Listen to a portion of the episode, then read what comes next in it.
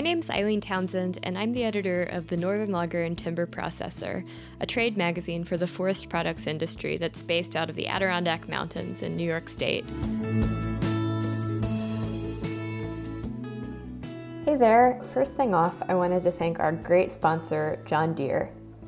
You know, when I was growing up in the South in farm country, I always knew John Deere's agricultural line of products, and I've so much enjoyed hearing from the folks I meet in the woods in the north talk about using John Deere equipment in forestry.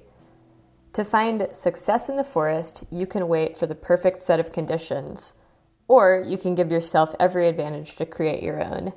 As the leader in forestry worldwide, John Deere is best equipped to provide those advantages with productive machines, innovative technology, useful insights, and dependable support. The obstacles to success are many. Look to John Deere to help you outrun them all. Thanks again to John Deere for sponsoring. It means a lot. It's a tough life to be a spruce budworm. Your average spruce budworm is a miniature brown caterpillar found in spruce and fir forests throughout the North Woods. It's preyed upon by 70 different kinds of parasitic wasps, it's gobbled up as bird food, and it's menaced by foresters and landowners. For periods of about 50 years, budworm populations stay very low because of population cycles and natural enemies. But every half-century, the tiny spruce budworm has its day. Populations explode, and spruce budworm moths travel through the North Woods in swarms so dense that they appear to be blizzards on Doppler radar. During these outbreaks, the spruce budworm assumes biblical proportions.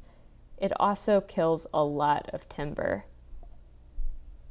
The last big budworm outbreak took place in the late 1970s and early 1980s.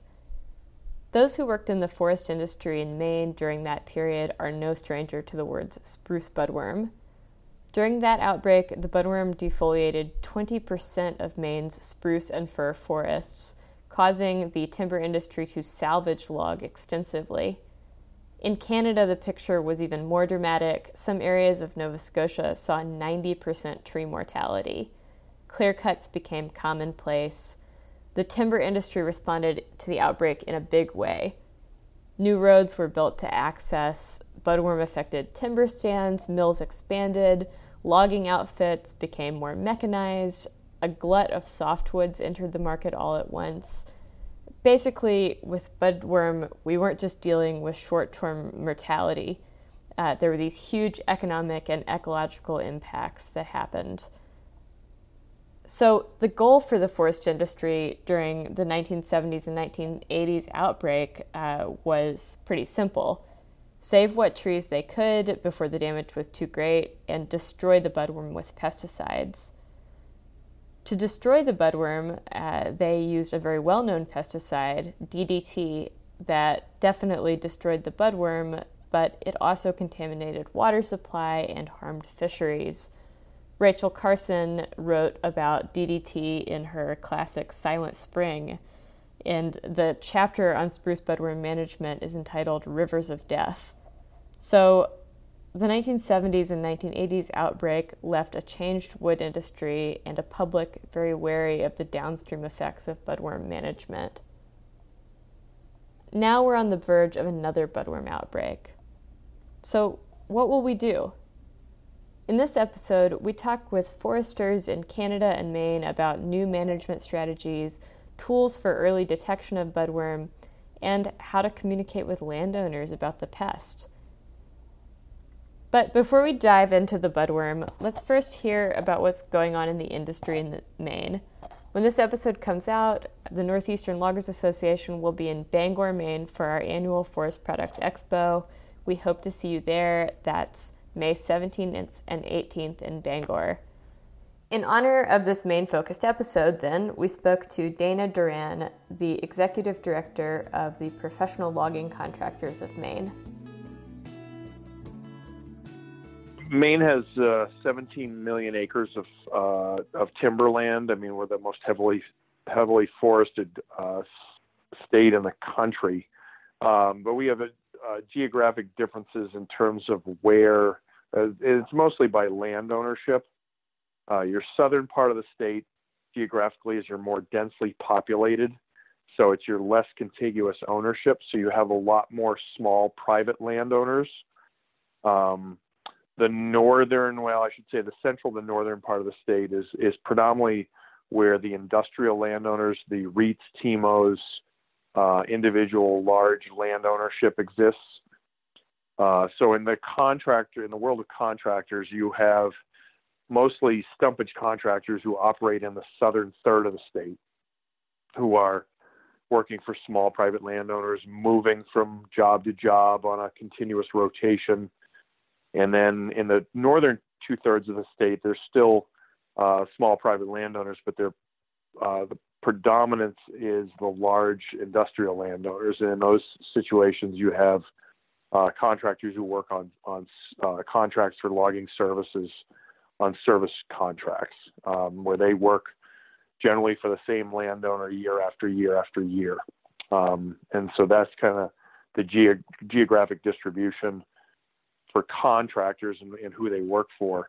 You know, the fiber resource is fairly consistent throughout the state, although the southern part of the state is dominated by pine and red oak, and the northern part of the state is dominated by spruce fir, is the easiest way. And then, you know, hardwood is throughout the entire state. So that's kind of a general description of Maine, so to speak. I think we'll continue to see manufacturing growth once Old Town fully materializes by late, well, it won't be fully materialized, but they'll be back online by mid to late summer. I don't think they're going to expect to ramp up to 100% until sometime in 2020. They've got some other investments to make, but you're going to continue to see investments in the state, manufacturing growth. That's the good news.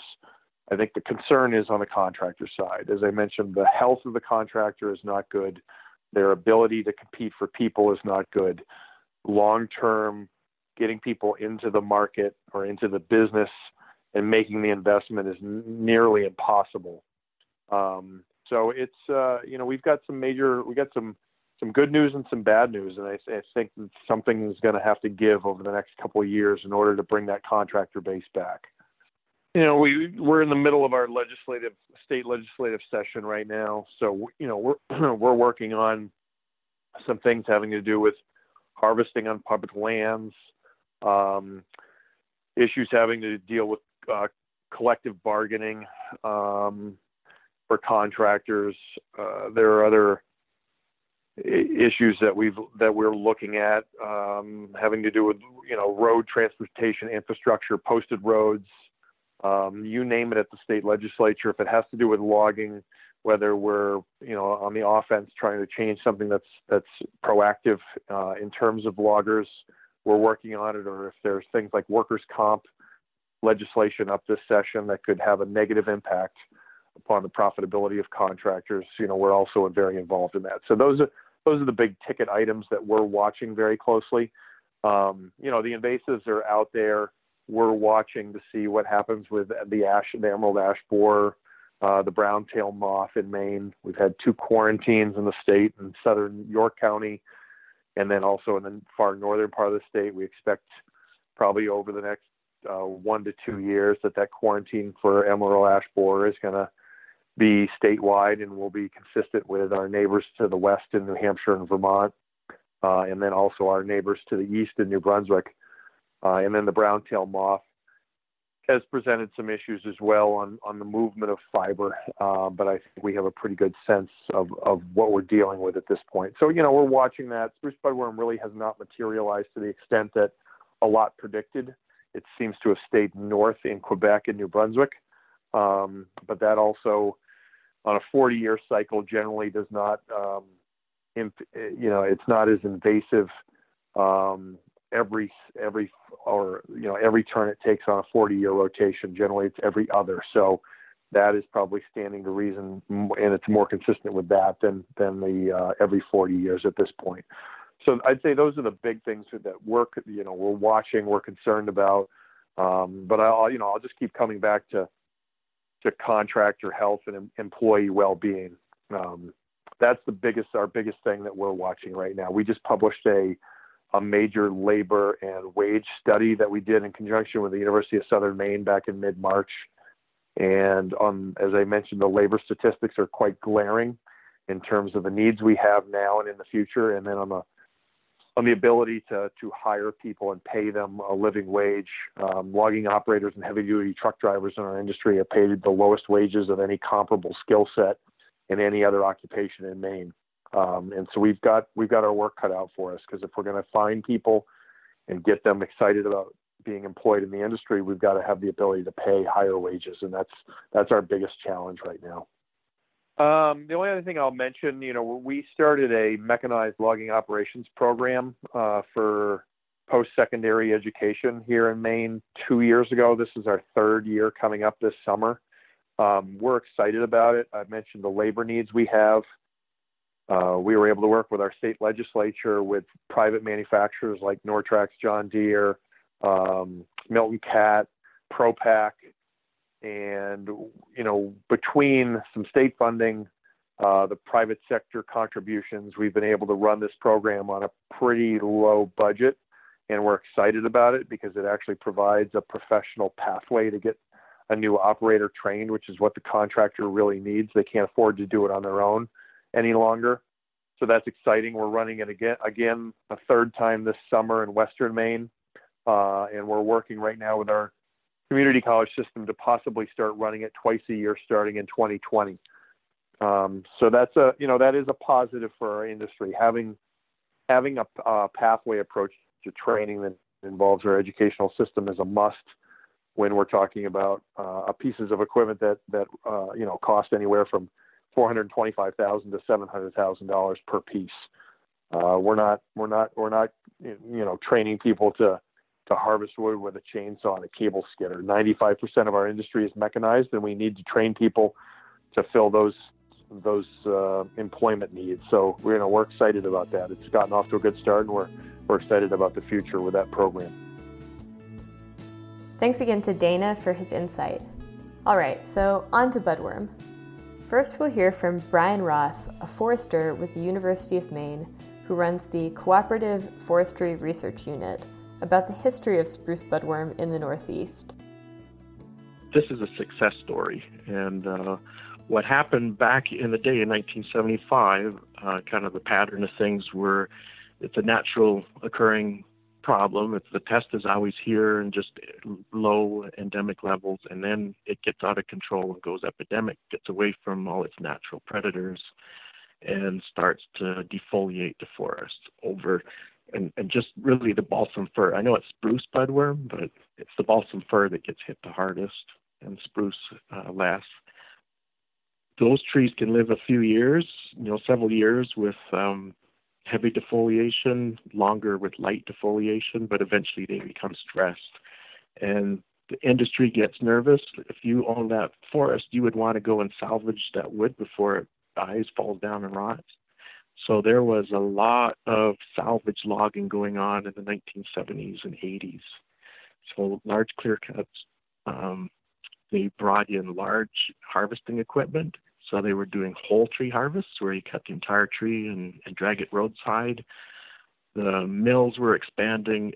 There was a lot of activity. The log drives of the old days, and you've reported on that before, were ending. And so there was all this new road construction going on. So it really opened up the Northwoods so that even the public now could drive up in there and see what was going on. So there were concerns then with sustainability, even at that time. What are the effects if you take the whole tree away? In theory, there's some nutrients and organics in the fine branches. What does that do over the long run? Are we reducing the ability of that forest to continue to provide these resources for us in the future? So we at the CFRU, they were nervous about this. We put in some big studies looking at that very thing, and that was 40 years ago.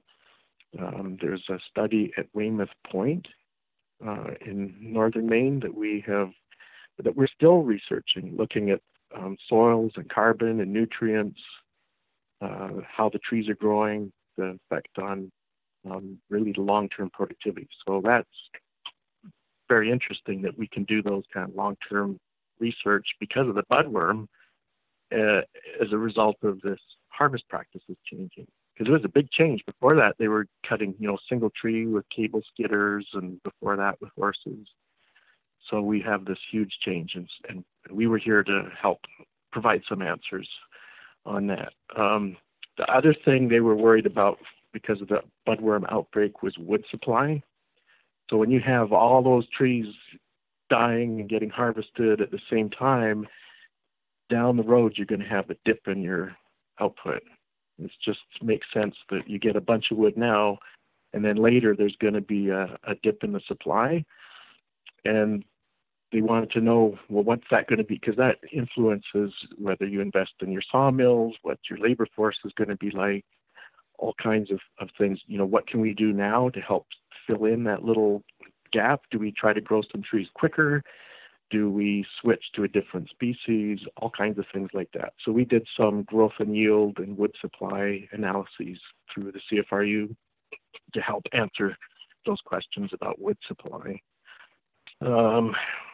Then moving along, then was about regeneration. So how do we get these forests to grow back now that, and by this time, maybe the budworm was starting to fade, you know, that outbreak was going away, but we're left with the aftermath. So when you make a big clear cut and you put a lot of light on the ground and you do a lot of disturbance, you're still going to get a forest. It's Maine. It's the northern forest. Nature does not like a vacuum, and something's going to grow back. And we tend to get a mixture of hardwoods and softwoods.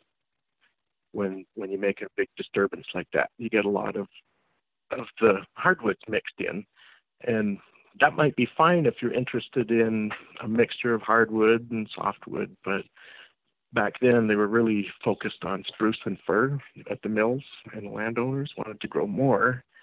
So they did a lot. There's a tool, herbicide, which is very selective, and they can basically spray that regenerating clear cut with some products that select against the hardwood and promote the conifer.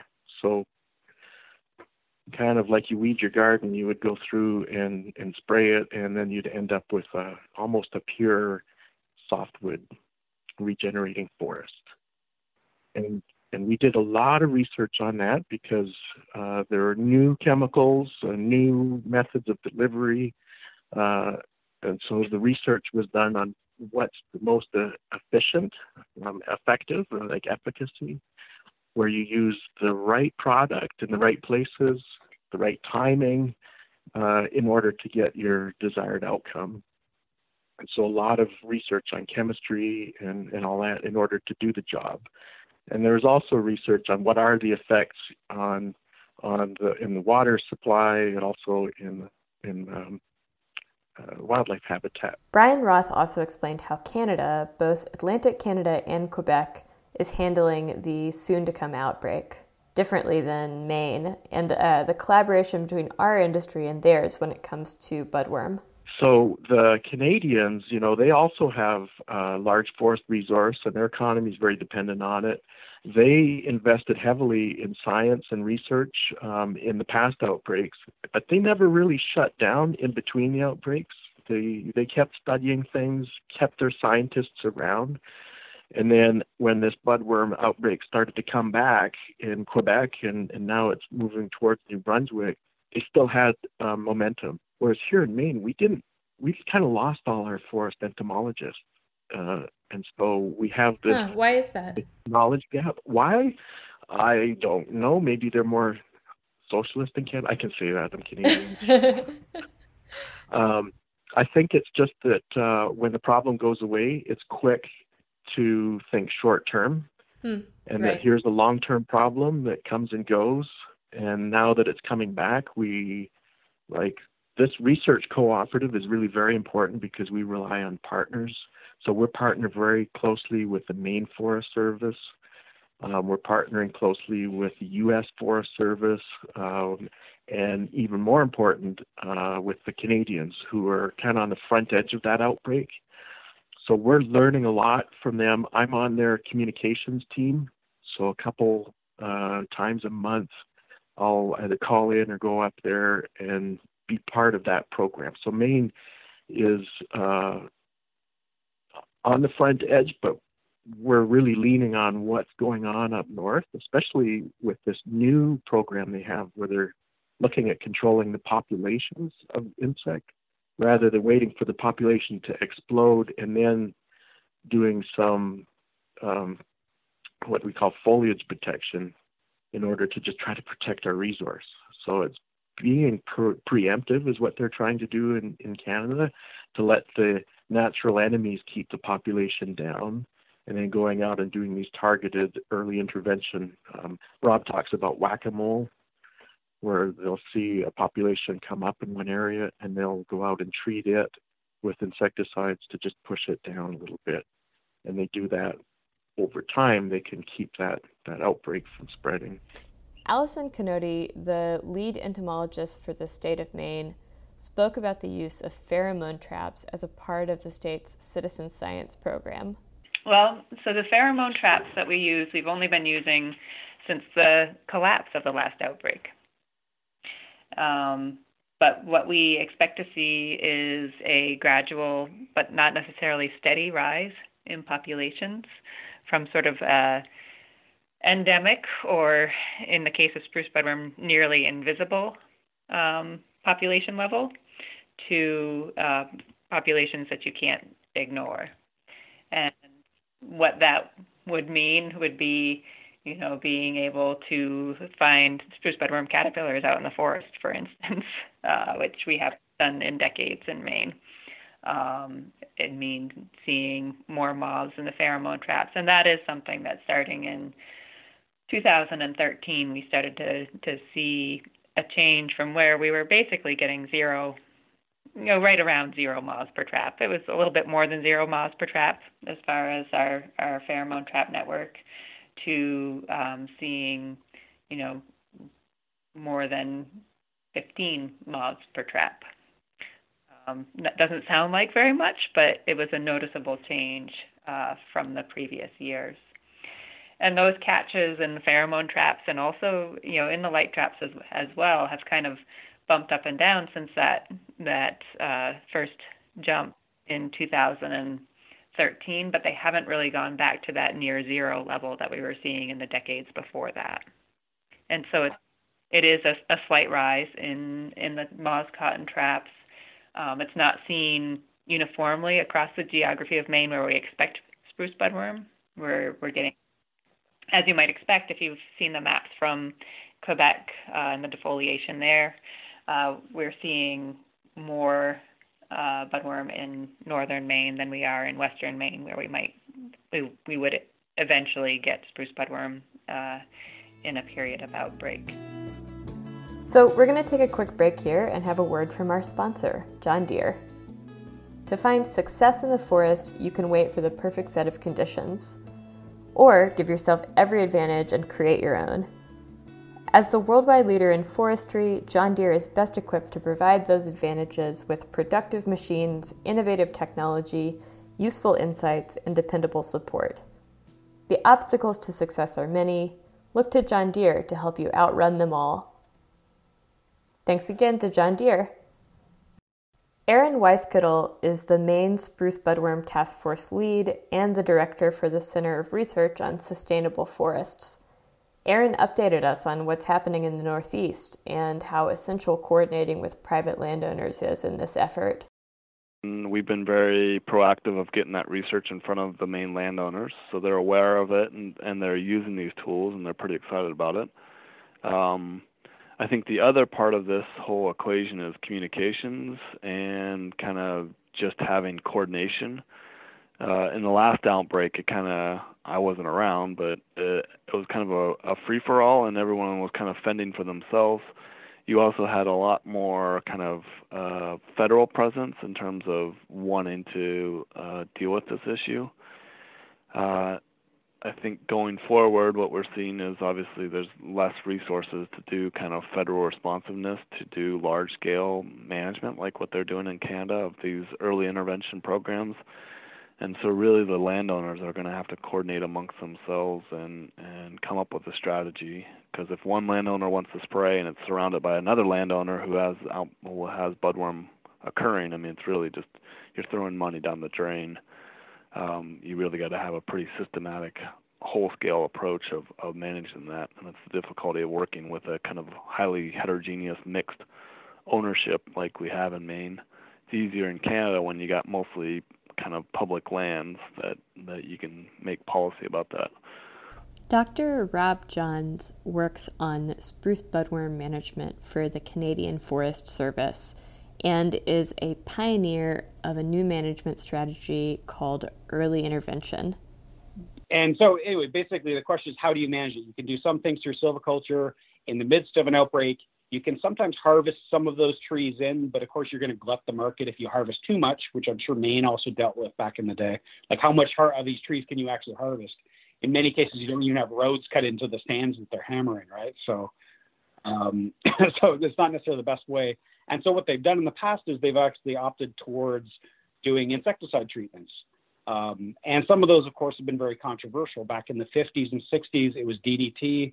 Rachel Carson wrote a book about it, of which they had a chapter that was based on the New Brunswick DDT trials called Rivers of Death. So it's very, very controversial. DDT had huge ecological impacts. It kept foliage on the trees. Which was the goal. So what we're working on right now is an early intervention strategy. We don't have DDT left anymore. We use things like BTK and tebufenozide. They're both BTK at least is a bacterial insecticide. That might be one to focus on because that's what Maine might use. It's very specific. It only affects caterpillars that are feeding on the trees at the time, so it actually has to be ingested. That's how it kills. It doesn't have any accumulation effects like DDT had. It's not a contact insecticide, so it doesn't affect anything except for these caterpillars on the trees.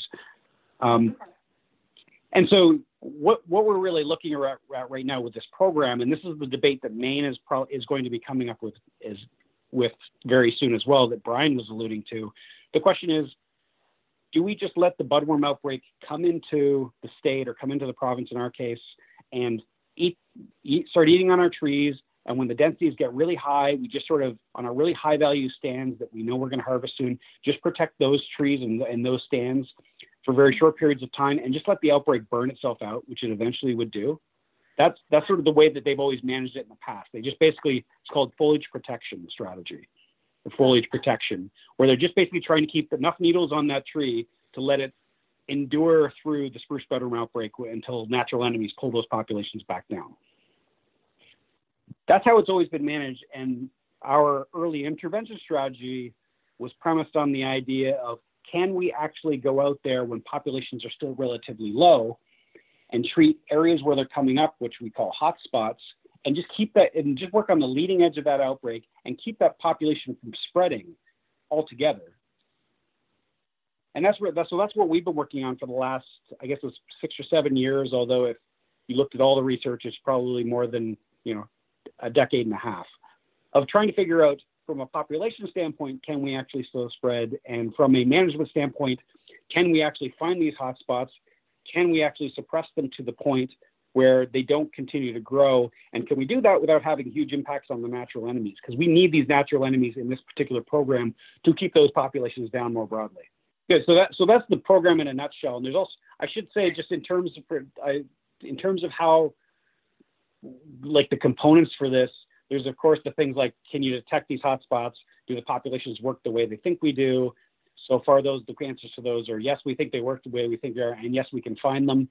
A huge part, and this is an example of that, is the communication side of things. We have to talk to people and tell them that we're not using DDT. And we have to tell them what impacts, how these insecticides work and what impacts they actually have on the broader ecological community. And is it a good thing to suppress spruce budworm? What are the sort of unintended non-target impacts that might come with that? And so there's all these different components that come with it. In terms of how it's working, so this started, our actual test started in northern New Brunswick. Around 2015 is really where it started. We are detecting hot spots. I think we had 30 or 40 that year that were sort of in a cluster around in northeast New Brunswick, around the Campbellton area. We built our block, our spray block around that. It was treated with BTK and tebufenozide, and those populations within that block declined, and the populations all around the area seemed to pop up a little bit. And so we had this new collection of hotspots outside of that. In 2016, we sprayed those, and those populations declined in that area, and they popped up in other areas, right? And so this, we've sort of, over the last 4 years, we've been having this game of whack-a-mole with these hotspots.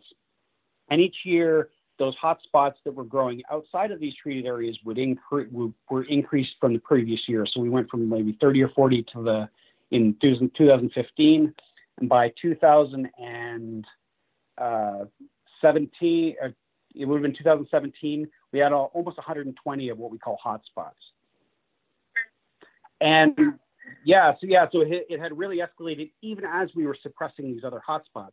It's worth noting that a lot of that was caused by this raging outbreak, which is going on in Quebec, where the moths would be dispersing into our province and laying eggs there.